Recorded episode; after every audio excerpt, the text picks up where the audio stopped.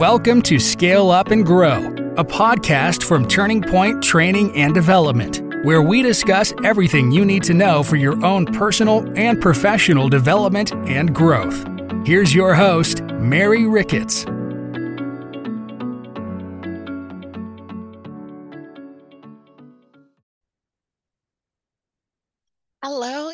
Everyone. I am so excited about this podcast. We are really going to explore the intersections of leadership, mentorship, and diversity in the workplace. In today's episode, we're diving deep into an essential topic, and it is about how to become a mentor for women in the workplace.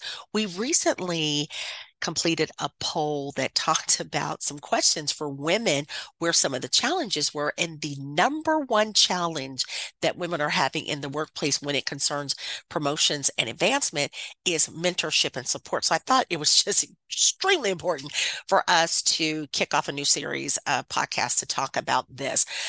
Now more than ever, we need leaders who are prepared to mentor and guide the next generation of women leaders, whether you're a seasoned executive, a rising star in your organization, or if you're the person that's just passionate about nurturing talent, this episode is for you. We're going to answer 10 of the most commonly asked questions about mentoring women in the workplace. So let's dive in.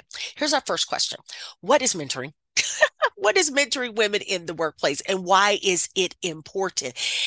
It's so crucial for many reasons. It promotes diversity and inclusion. It fosters a healthy work environment, helps bridge the gender gap, and aids in professional and personal development. Plus, mentorship can increase employee satisfaction, performance and retention, which leads to guess what? Improved business outcomes. Mentoring women in the workplace is important. If you don't have a program available, we should talk or talk to someone. talk to someone about helping you build and create that program. The second question we have is what qualities should a mentor possess? A good mentor should have a few key qualities. I'm probably just going to name three or four, but each one of them are extremely important. The first one I would say is empathy. Empathy is extremely important if you're going to mentor someone. If you don't operate in that area yet, it's going to be difficult for you to be a mentor and you're not going to support your mentee very well. The other one, uh, patience, open mindedness and excellent communication skill. Open mindedness is extremely important because what it says is I'm not looking to create a mini me. I'm here to mentor you and help guide you based on my experience to share with you to help you reach your goal. Okay. It doesn't mean I have to agree with it, but I have to be empathetic. I have to be patient. I have to to be open minded and have excellent communication skills. The one beautiful thing about mentoring, and we come with a wealth of experience, if that's your role, is we get to share with them the good, the bad, and the ugly. What are the experiences that we have doesn't mean you'll have the same, especially if we have an age gap. It may be, you know, if it's like me, it's like I got my first promotion over 30 years ago. That was a different time than where we are right now. Okay. Your mentor should also possess knowledge and experience in their field. They have to have a willingness to share that experience and a commitment to devote time and effort to the mentorship. Time and effort, what so many of us think that we don't have enough of. I have several mentors that I connect with, both bring very, very different perspectives to the table. One is older than me, and one is just a little bit younger than me. Both needed at the table. We may connect quarterly, we may connect twice a year, but I know that they're available for me when I need assistance in guiding through another direction. Okay? Mentorship means time and effort. Because if I need you for an hour, don't tell me you only got 15 minutes, because then that doesn't work for me as the mentee either. Our third question How do I approach someone about becoming their mentor? Being with a, uh, start with a casual conversation. Just start with a casual conversation expressing your interest in their professional growth, which means it has to be authentic. If they seem receptive, propose a more formal mentoring relationship. Be, be very, very clear about your intentions as a mentor. Be clear about your available time and the potential benefits they can gain from the relationship. Let me add something additional. There is a big difference between a mentor and a coach, between a mentor and a coach two totally different things. So you want to make sure that you're clear on what your role is as a mentor, just as I'm clear on what my role is as a coach. Okay. Question number four What are the potential challenges of being a mentor and how can I overcome them? Some potential challenges include something we just mentioned earlier time restraints. There are only so many hours in a day and you want to make sure that whatever you commit to you're able to fulfill that obligation maintaining a balanced relationship you want to be careful in a mentor position especially if it is within the organization. My mentors are outside of my company, but your mentors within your organization, you want to be sure that there's a balance in that relationship. What do I mean by that? You want to also make sure that as a mentee, you don't cross the line and every time something negative happens at work you're sharing it with them or every time the person you directly report to doesn't do something you like you're running to your your mentor. You want a happy balance in there which means you're going to have to set and manage expectations and communication gaps. Okay, so some of your potential challenges are going to include your time constraints, maintaining a balanced relationship, setting and managing expectations, and communication gaps. Okay, overcome these challenges by planning meetings ahead of time, by setting boundaries in advance, and of course, always leaving some flexibility if you need to adjust that, clarifying roles and expectations clearly, and fostering open and honest communications. I offer that you put these things in writing. Begin to set them aside for you as the mentor. You know what your time is. So if you say, listen, I know that I can give you two one hour sessions every quarter. And if someone says, well, that's not enough, well, that's, I may not be the best mentor for you because this is what my availability is. And it's okay to say no versus both of you getting um, frustrated not meeting each other's expectations. Okay. Question number five How can I mentor effectively while respecting boundaries? This is great because maintaining professionalism at all times. You want to be able to respect personal space and avoid topics that could be considered intrusive unless they're willingly shared. Some things are not any of your business. Some things are, are none of your business when it comes to who you are mentoring.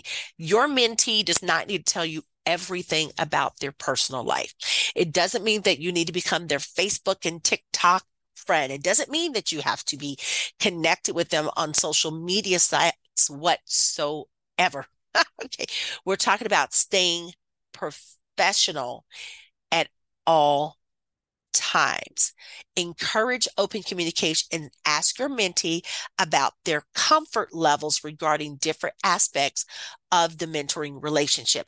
The mentoring relationship is not just about going to lunch and going to happy hour and going to have coffee.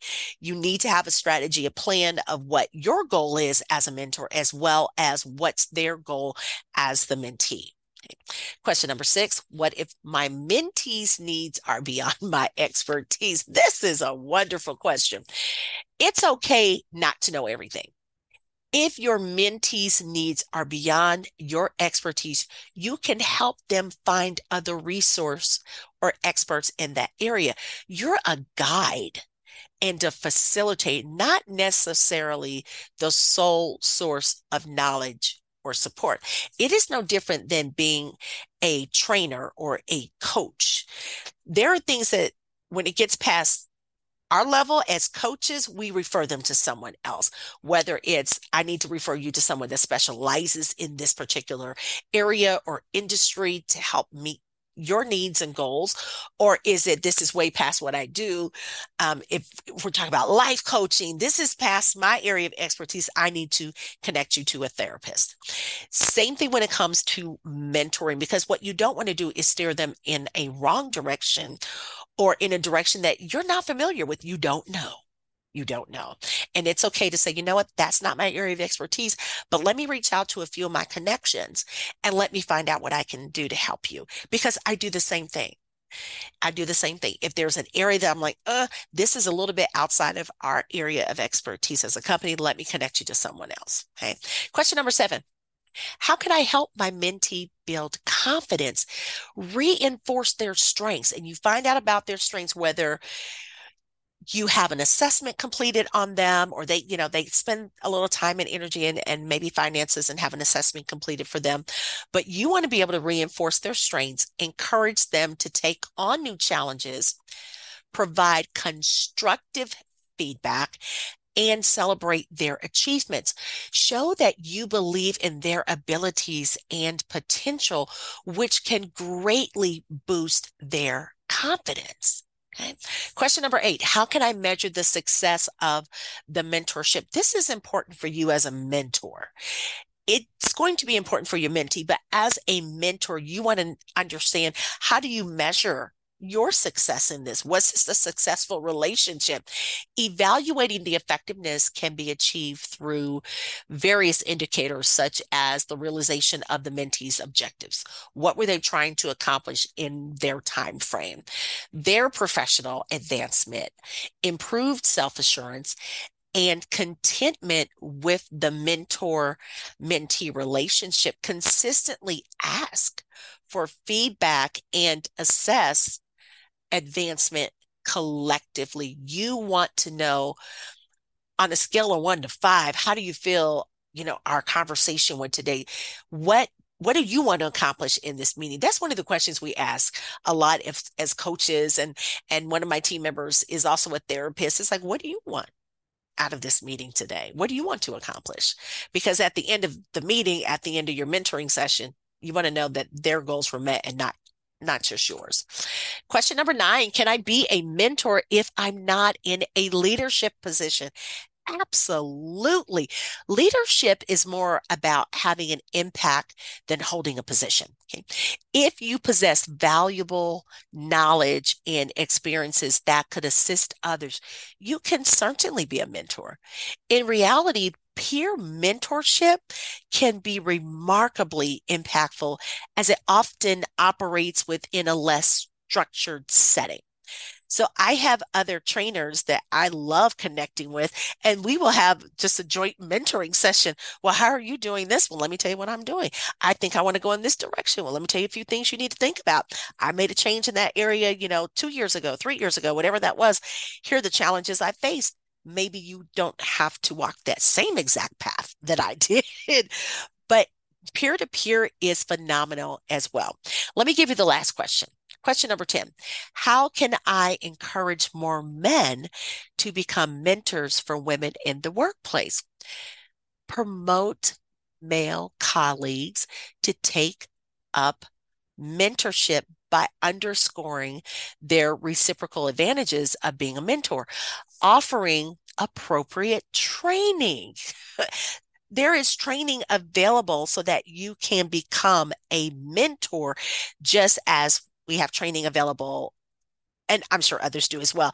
There's training available on how to be a great leader that is also a coach for someone on your team. So you can be a, in a leadership position or peer to peer and really have that heart and passion to mentor someone as well as to coach within your company and within your organization. So, absolutely, that can be done. And that is going to be by offering appropriate training and publicizing successful instances of such mentorships. It's great to say we have a mentorship program available. We're looking for, you know, five men, five women, you know, to come in and mentor each other. But think about how powerful that can be to have a wonderful, diverse mentoring club or team or group um, that you can work on throughout your organization. You want to accentuate the vital role that they can play in advancing gender parity, diversity, and inclusivity in the professional environment. Remember, mentoring requires commitment and effort, but the rewards both for you and your mentee can be substantial. Listen, wow, um, this is a journey. this was a journey today. But guess what? I have a few more things that, that I want to be able to share with you all. And this is really in that area of, and this is usually the question it's like, oh, great. Now I got all the information. Now what do I do? what do we, we actually have created a step by step guide for leaders that are interested in the mentoring role, whether it's within or outside their organization. This isn't the whole guide. And if you need that, you need to just reach out to us. But here's here's some key areas to it. The first thing we look at is like spending the first, you know, day one through five, doing your a self-assessment for you self assessment and goal setting. This is where what I'm looking for is for you to understand what your motivations are for becoming a mentor all the way to familiarizing yourself with what are some of the potential challenges and how would I overcome them throughout this relationship. Day six through 10, we're looking at learn and understand, educating yourself about the gender gap and unconscious bias in the workplace. And then throughout those five days, to where you get to places where you can understand the importance of a safe and respectful mentorship relationship. Days 11 through 5, we're looking at training and skills development. Remember, we talked about that? You may need training yourself. If possible, participate in a mentor training program. If it's not available, look for some books and articles and online resources that can help you develop that. And then looking at the end of those five days, working on developing your empathy right? Some of your soft skills, your active listening, and feedback skills. When we look at day 16 through 20, networking and finding a mentee. Networking and finding a mentee is not if you build it, they will come. That's not going to happen. So you need to look at building relationships and network with potential mentees in your workplace. And in that week, we would end with approaching that potential mentee about starting a mentor relationship with them. Days 21 through 25, we're talking about establishing the relationship establishing the relationship, and then days 26 through 30 kick off and ongoing learning. So, beginning the mentoring relationship with the first official meeting, um, probably right around day 26, day 27, or at least getting that conversation start. And then, we, of course, we end that with continue educating yourself about effective mentoring, gender equality, and inclusive, inclusive leadership practices. We've done a lot. We've talked about a lot. This this has been a journey, um, and I hope that you've taken away some great tips and tools. So we've tackled the ten most commonly asked questions about becoming a mentor for women in the workplace. As leaders, remember, it's essential that we step up, share our knowledge, and support the growth and development of women in our organizations. Remember, being a mentor is not only about empowering others, it's also a great opportunity for personal growth and fulfillment. It's about creating a future where everyone, regardless of gender, can reach their full potential. So let me close out with this. Thank you. Thank you for joining today's episode. If you've learned something valuable today, don't forget to share this episode with a friend or a colleague. And if you have any questions or topics you'd like us to cover in future episodes, please, please reach out to us. I'm Mary Ricketts. To your success. Thanks for listening to this episode of Scale Up and Grow from Turning Point Training and Development. Make sure you subscribe to the podcast so you don't miss any future episodes. In the meantime, check out all of our on demand training courses at turning point.newzenler.com. That's turning point.newzenler.com.